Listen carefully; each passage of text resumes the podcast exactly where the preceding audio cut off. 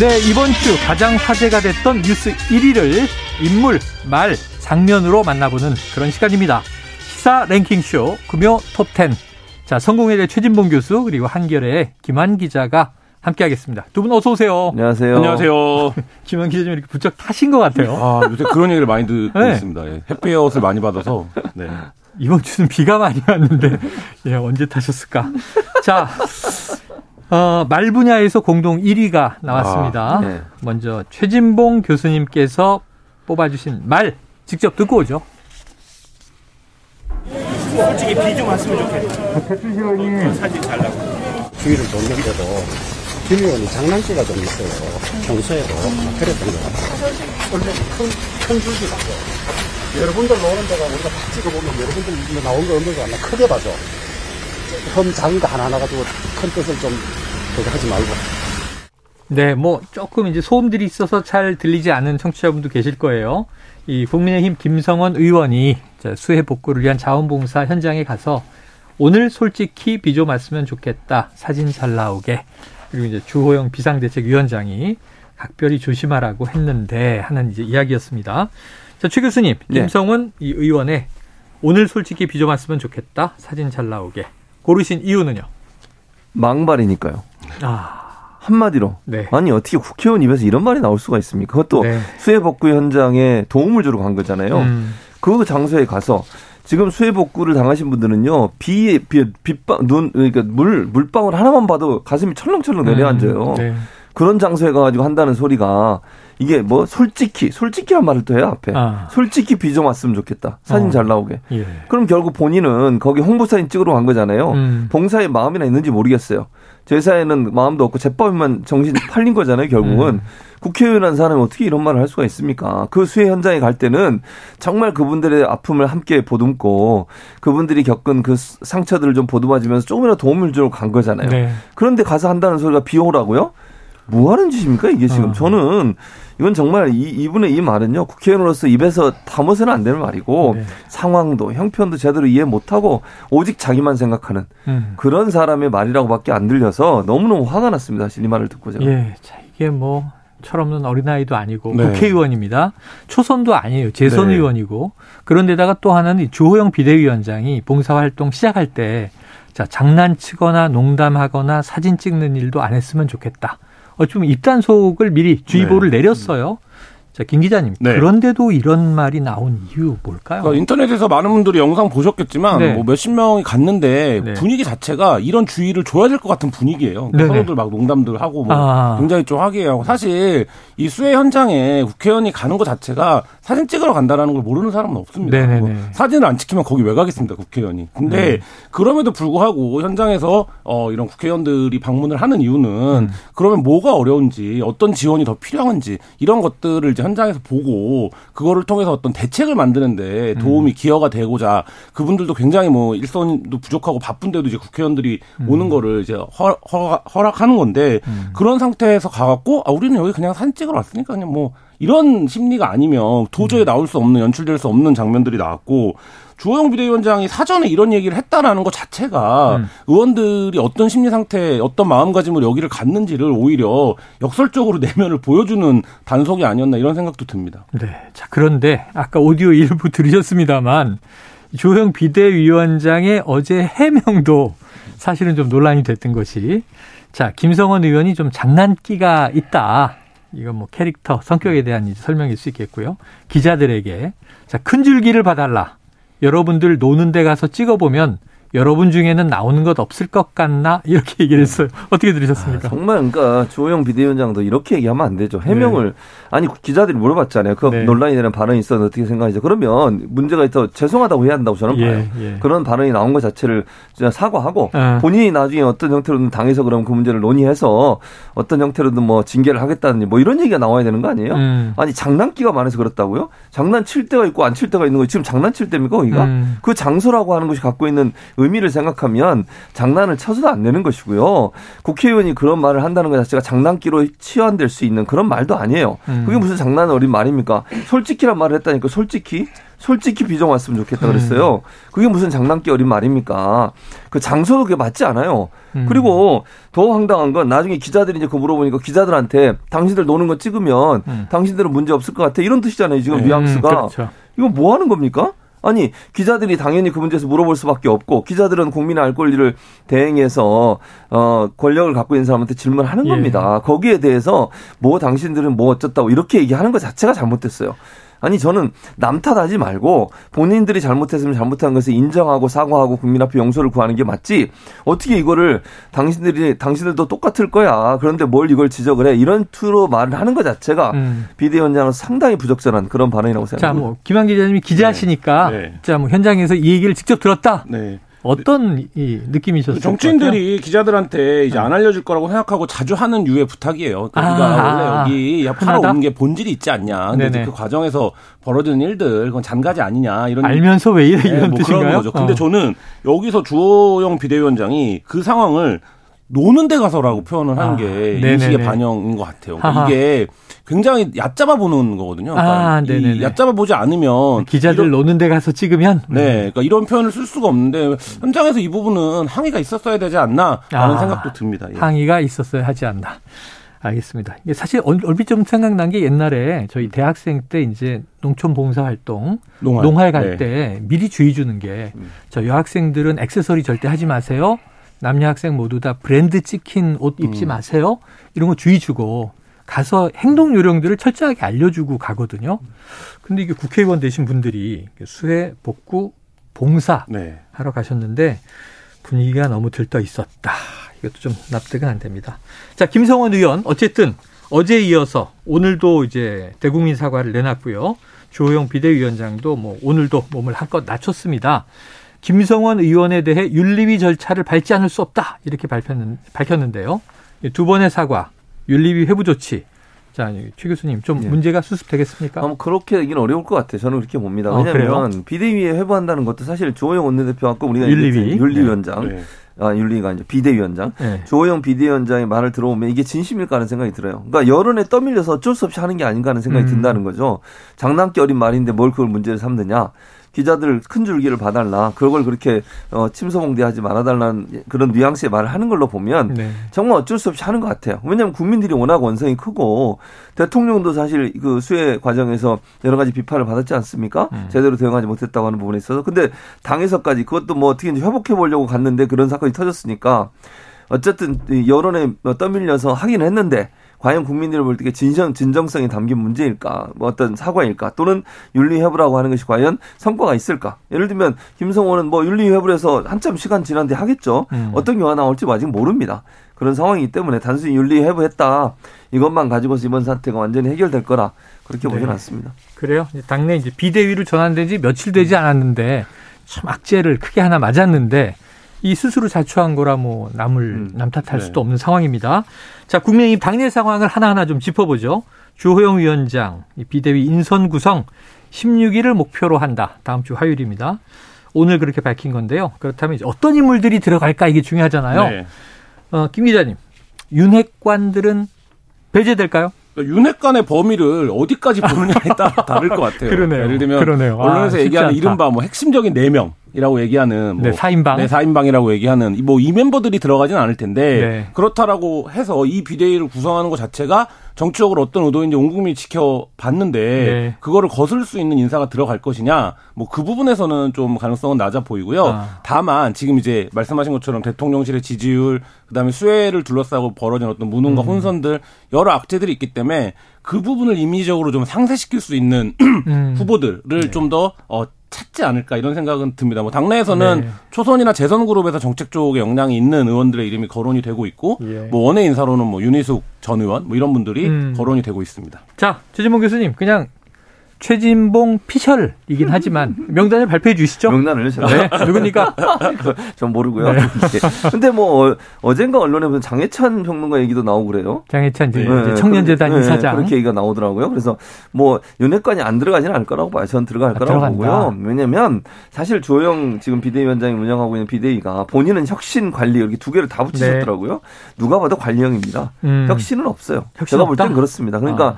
혁신적인 내용이 들어갈 수는 없고 또 사실 주호영 비대위원장을 임명한 사람이 누굽니까? 권성동 원내대표예요. 네. 그러면 권성동 원내대표가 비밀이 알아서 그걸 했겠습니까? 근데 원내대표니까 또 권성동 의원은 음. 당연직으로 들어간다는 거죠? 그렇게 얘기 나오는데 또 한쪽에서는 그거 아니라는 얘기도 있어요. 네. 그러니까 이게 당연직이냐 아니냐 문제를 어제 제가 윤희석 전 대변인한테 음, 음. 이제 제가 방송에서 얘기하면서 그, 그 얘기를 윤희석 대변인이 주장을 하던데 네 최고위원회는 당연직인데 아. 비대위원은 아니라는 거예요. 아, 그분 그래요, 주장은. 그래요. 그래서 그건 확인을 해봐야 될 것 같고요. 예. 그러니까 권성동 원내대표는 당연히 뭐, 뭐, 안 들어갈 수 있습니까? 이렇게 얘기했더니 무슨 말도 안 되는 소리야 아, 이렇게 예, 얘기를 했어요. 예, 예, 들어가겠다는 의지가 강한 거잖아요, 음. 결국은. 그럼 본인이 들어가서 지금 주호영 그 지금 비대위원장도 권성동 원내대표의 입김이나 말을 완전히 무시하고 갈 수 있겠냐는 네. 거예요. 저는 그럴 가능성이 낮다고 봅니다. 이게 예. 지금 제가 뭐 기자 입장에서 조금 의아스러운 건 뭐냐면 음. 비대위를 구성할 때는 이 비대위를 구성하게 된 이유가 반영이 돼야 되거든요. 네네네. 그럼 어떤 위기였기 때문에 우리가 어, 비대위 비상 상황이다 이렇게 그렇죠. 이제 그래서 예를 들어서. 최근에 있었던 비대위를 보면 김종인 비대위 같은 경우에는 구, 그 국민의힘에서 예. 뭐 청년, 여성, 그러니까 우리가 취약한 어떤 세대, 아. 그 다음에 예전에 박근혜 비대위는 뭐 초선 그룹 중심으로 비대위를 꾸린다 보니까 이런 이제 말하자면 메시지가 있어야 되는데 음. 지금 이 비대위 구성은 그건 없고 윤핵관이 얼마나 들어가는 거냐 뭐 이것만 지금 남아 있는 상황이라 이 비대위가 지금 뭔지 정치적으로 좀 자, 의아, 제가 합니다. 그걸 말씀드릴게요. 그걸 말씀드릴게요. 네. 내일 네. 내일 이준석 대표가 기자회견을 내고 했잖아요. 네. 지금 이 비대위의 절차 자체가 위법하다 가처분 신청을 낸 거 아닙니까? 네. 그러니까 이 비대위가 만들어지게 되고 상임 전국위에서 굳이 비상 상황이라고 유권 해석한 것은 네. 결국은 나 이준석 대표를 몰아내기 위한 거 아니냐. 대통령의 이제 문자 유출에 네. 내부 총질하는 당 대표 이게 문제 아니냐 하는 이제 입장일 것 같은데 두 분 중에 상대적으로 김한 기자가 젊으시니까 네. 자, 이준석 대표 내일 기자회견 어떤 메시지 낼까요? 저는 뭐 이준석 대표가 본인이 본인 표현으로 그 뭐야 그 악화 라고 이제 아, 흑화, 흑화, 예, 흑화라고 표현을 네. 했었는데 네. 그 시작을 이제 어쨌든 지금까지는 SNS 상에서만 했었는데 네. 내일 기자회견에서는 어쨌든 가처분 신청 앞두고 본인이 놓여져 있는 이제 처지와 뭐 입장 네. 이걸 다 밝혀야 되는 상황이거든요. 네네네 네, 그렇죠. 그렇기 때문에 내일 이제 뭐 굉장히 많은 얘기들을 해낼 할 거라고 보고 지금 가처분 신청 핵심적으로 두 가지 아니겠습니까? 절차적인 문제가 있었다. 예를 들면 아. 사퇴한 최고위원들이 참여한 거는 그리고 그렇게 구성된 비대위이기 때문에 비대위원장의 직무도 이제 멈춰야 된다 이 음. 주장인데 사실 이제 본인 주장에서 이 그렇게 사퇴했던 최고위원들이 왜 참여할 수밖에 없었는지 뭐 음. 이런 것들을 본인이 네 알고 있는 만큼 설명하지 않을까 싶습니다. 네, 그러니까 지금 비대위 과정이 뭐 부당함, 본인의 정당함 네. 여기에 대해서 이제 입장을 좀 세게 내겠죠 음. 이준석 대표 스타일상. 자 그러면은 내일 지금 가처분 신청은 했고 이 내일 기자회견을 한다면 지금 이준석 대표 입장에서는 이게 한쪽으로 질주하는 당 상황을 반전시킬 수 있는 가능성이 있습니까? 그럴 가능성까지 낮아요. 낮다. 왜냐하면 당내 세력이 전부 다 지금 이준석한테 등을 돌렸잖아요. 네. 그러니까 본인에게 우호적인 세력들마저도 거의 등을 다 돌렸어요. 그러니까 전 당은, 최고위원들이나 당을 완전히 바꾸기는 어렵습니다. 이게 아. 그런데 이럴 수는 있어요. 이게 열은 움직일 수밖에 없어요. 이준석 대표 입장에서 다른 방법이 없습니다. 지금 현재로서는 당내에도 음. 본인의 인사들이 없죠. 본인은 뭐 본인은 끝까지 지금 문제가 있다고 주장을 하지만 거의 정리되고 가는 분위기. 비대위까지 출범을 하고 있잖아요. 지금 음. 이런 상황이라면 본인의 당 대표 어, 직위도 완전히 이제 무시당하고 있고 뭐전 대표라고까지 얘기하고 있는 상황이니까. 네. 그러면 결국 본인이 선택할 수 있는 여론전밖에 없고 언론을 통한 어떤 부당함을 알리는 것밖에 없어요. 그러려면 네. 결국 이제 그 지금까지 절차상으로 있었던 문제에 대한 부담도 얘기하지만 저는 윤석열 대통령과 각을 세우는 모습을 보일 거라고 생각합니다. 그걸 아까 흑화라는 표현으로 썼는데 네. 저는 제 개인적인 생각이에요. 이거는 윤석 대표 뭐 제가 예, 예. 연결이 안 되니까 그 대선 과정에 있었던 일까지도 다 끄집어내지 않을까 하는 생각이 들어요. 아, 개인적으로. 네. 그러니까 윤석열 대통령에게 아플 수 있는 것들 아. 그런 부분들을 하나씩 하나씩 꺼내 들면서 윤핵관의 어떤 그 부당함 또는 네. 뭐 그 곤모술수 뭐 이컨대 아. 이런 부분들을 부각시키는 말을 하지 않을까 네. 생각합니다. 아, 무섭습니다. 네. 내일 지켜보겠습니다. 지금 일단 최진봉 교수님은 개인 의견임을 네, 전제로 네. 뭐 대선 과정에서의 비사 등 음. 폭탄 선언이 나올 수도 있다. 자, 내일 지켜보고 나서 이게 이제 월요일 이후에 다뤄보도록 하죠. 다음 이슈로 넘어가 봅니다. 8월 둘째 주 금요 톱10. 자, 이번엔 말 분야 공동 1위 김한 기자님의 픽인데요. 육성 듣고 와서 얘기 나누겠습니다. 대표적인 침수 취약지이자 열악한 주거 형태인 반지하 지하주택을 없애 나가겠습니다. 최악의 주거 환경을 대표하는 지하 공간은 주거 취약계층의 안전에 가장 큰 위해 요인입니다. 서울시는 앞으로 반지하, 지하 공간의 주거 용도로서의 건축 허가를 전면 불허하고 관련 법령 개정을 정부에 건의 하겠습니다. 네, 자, 오세훈 서울시장의 얘기죠. 지금 지난 10일에 한 발언입니다. 지금 이 폭우 침수 피해가 네. 커지고 앞으로 서울시는 어떻게 하겠다. 골라오신 이유는요? 이게 사실상 문제의 본질이 아니라 문제를 그냥 치워버리겠다라는 접근이 어. 아닌가라는 생각이 들어요. 네네. 이 얼핏 들으면 해경이 문제가 됐을 때 고심 끝에 해경을 해체하겠다라는. 이제 발언이 생각이 날 정도로 그러니까 반지하에서 안타까운 죽음이 있고 반지하의 주거 환경을 개선해야 되는 문제는 맞지만 그렇다고 음. 해서 반지하를 퇴거시킨다든지 일몰을 시킨다든지 이게 그 실제 공간에서 살고 있는 사람들에게 도움이 되는 정책이 맞는가 네. 이 부분에서 좀 어, 행정이 어떻게 접근해야 되는가 뭐 이런 문제 좀 얘기해보고 싶어서 골라봤습니다. 자, 지금 이제 고른 이유를 굉장히 좀 강하게 이제 설명해 주셨는데요. 이렇게 이제 설명해 주신 김에 골라오신 김에 네. 그럼 반지하와 지하 주택에 대한 건축 허가를 앞으로 안 내겠다. 그럼 반지하 거주민이 사라질 것이냐? 그럼 최소한 뭐 침수 문제에서는 뭐 안전하게 되는 것이냐?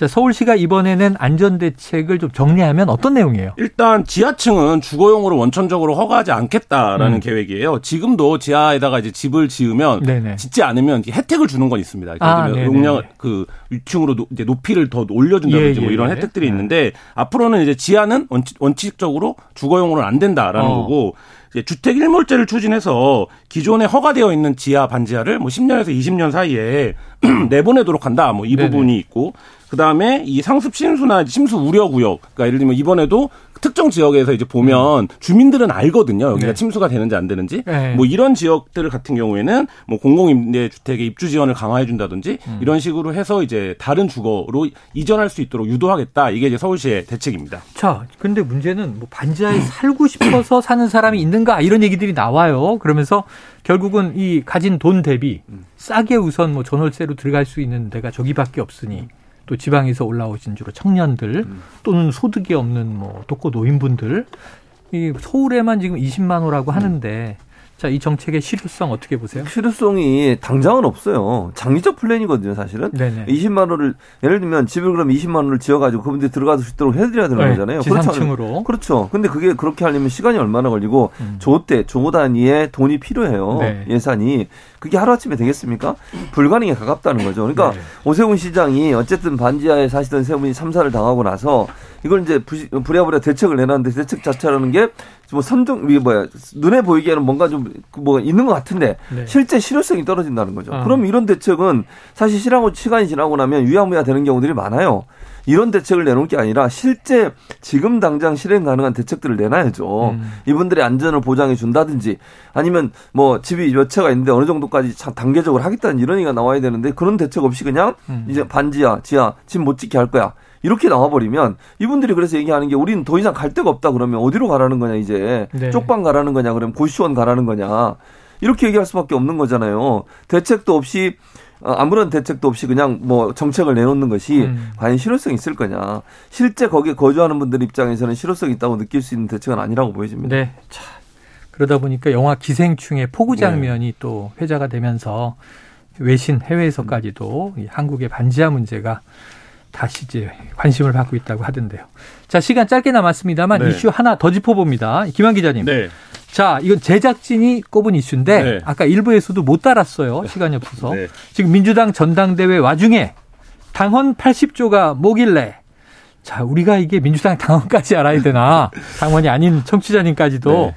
그런데 워낙 쟁점이니까 이 논란의 핵심을 좀 정리해 주세요. 네, 이게 국민의힘이 당 대표를 징계하면서 민주당에도 촉발된 논란인데요. 네. 민주당 당원을 보면 80조에서 어떻게 되어 있냐면 부정부패 관련된 법 위반 혐의로 그 하는 당직자에 대한 처벌 조항이 있습니다. 네네. 네. 근데 그 처벌 조항이 그 지금 이제 기소시 직무정지예요. 그러니까 기소가 되면 직무정지인데 기소는 검찰이 하는 거고. 네, 이거를 어 하급시에서 유죄가 선고받으면 직무를 정지하는 걸로 바꾸자 네. 이런 얘기가 지금 되고 있다라는 거고요. 아. 근데 이제 이 부분과 관련해서 논란은 이런 겁니다. 이게 이제 전체 당원의 맥락을 읽어보면 사무총장이 하급 당직자가 무전 부정부패 문제에 음. 연루됐을 때 네. 이거를 이제 직무를 정지시키는 조항처럼 읽히는데 네. 이게 이제 처음에 그럼 당 대표에도 적용이 되는 거냐? 어. 뭐이 부분이 났고 그럼 당 대표에게 적용이 된다면 이재명 지금 의원이 어, 대표가 유력하니까. 됐을 때 어, 어떤 이른바 사법 리스크가 발생했을 때 당무가 정지되는 거 아니냐? 뭐 이런 이제 주장들이 있었고 음. 이 부분들을 우려를 반영을 해서 지금 이제 그, 그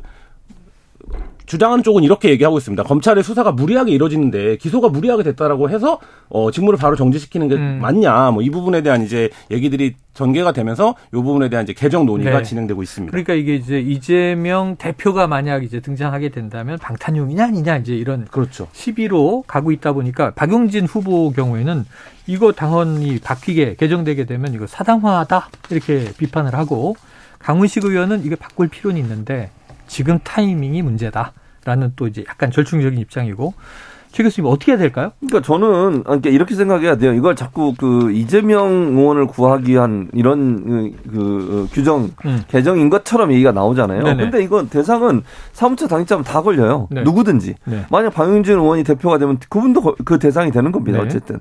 그러니까 이게 누구를 지금 상대로 해서 하는 건 아니라고 저는 봐요. 그러니까 지금처럼 예를 들어서 그, 어, 전직 검찰총장이 대통령을 하고 있고, 음. 그분에 가장 가까웠던 사람이 검사장 출신이 지금 법무부 장관을 하고 있어요. 음.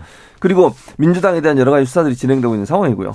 전직, 전직 이제 그 대선 후보에 대한 수사도 진행되고 있죠. 그게 이제 이재명 의원이기 때문에 이게 연결이 되는 건데, 이걸 이렇게 생각해 보세요. 그러면 요즘 최근에 이준석 대표 관련해 이준석 대표가 지금 음. 그 어, 신청을 해놨잖아요. 가처분 신청. 음. 그러니까 어떻게 기사가 나온지 아세요? 국민의힘이 사법부에 뭐 결정에 움직인다? 뭐 움직인다는 아니었지. 사업부 결정이 운명이 달렸다. 좌우된다. 음, 좌우된다. 이렇게 네. 얘기했잖아요. 그럼 그런 기사 보셨죠? 예, 예. 그러면 똑같은 거예요. 어. 그러면 기소를 누가 할 수 있으면 검찰만 할 수 있습니다. 네. 검찰만 다른 네. 기관 할 수도 없어요. 기소를. 기소 독점이죠. 그렇죠. 근데 기소라고 하는 것은 죄가 있는지 없는지 몰라요. 음. 그러니까 검찰이 볼 때 있다고 보는 거죠. 음. 법정에 가서 재판 받아보고 음. 무죄 추정의 원칙에 따라서 유무죄가 나오기 전까지는 무죄라고 인정하고 계속 가는 거예요. 음. 그런 상황에서 검찰이 특정한 목적을 가지고 정치적 수사를 하게 돼서 어떤 음. 특정인을 향해서 민주당의 당직자 중에 한 명을 찍어 수사를 하면 그러면 그때는 음. 검찰이 민주당의 운명을 좌지우지한다. 이렇게 얘기할 수밖에 없는 거잖아요. 음. 그런 상황이 왔을 경우에 민주당이 그러면 그런 검찰의 어떤 타겟, 목적을 가지고 먼지털이 수사에서 누군가를 타겟해서 수사하는 정치 수사가 이루어질 경우에 음. 과연 민주당이 그걸 손 놓고 봐야 되냐는 거예요. 그 문제에 대한 접근을 네. 자꾸 지금 이재명 의원과 연결시켜서 얘기하는 것은 너무 협소화시키는 부분이라고 생각합니다. 알겠습니다. 자, 시간이 또 다 됐네요. 오늘도 최진봉 교수님의 네. 그 언론 특강 네. 준비되어 있는데 왜 준비를 하라고 그러는지 모르겠어요. 이 PD님 네. 왜 준비를 해야 되죠, 제가? 그러다가 이제 최 교수님이 없어진 거야. 그리고 준비 안 해오시면 아, 그때 합니까? 할 거예요. 아, 네. 그렇군요. 자, 나중에 한 시간짜리 코너로 편성해 주죠. 어땠던 거 모아가. 유니콘 네. 코너 네. 존재 존재합니다. 앞으로도 계속 존재할 것 같습니다. 자, 오늘 금요 톱10 한결의 김한 기자 그리고 성공회대 최진봉 교수님이었습니다. 고맙습니다. 감사합니다. 네, 감사합니다.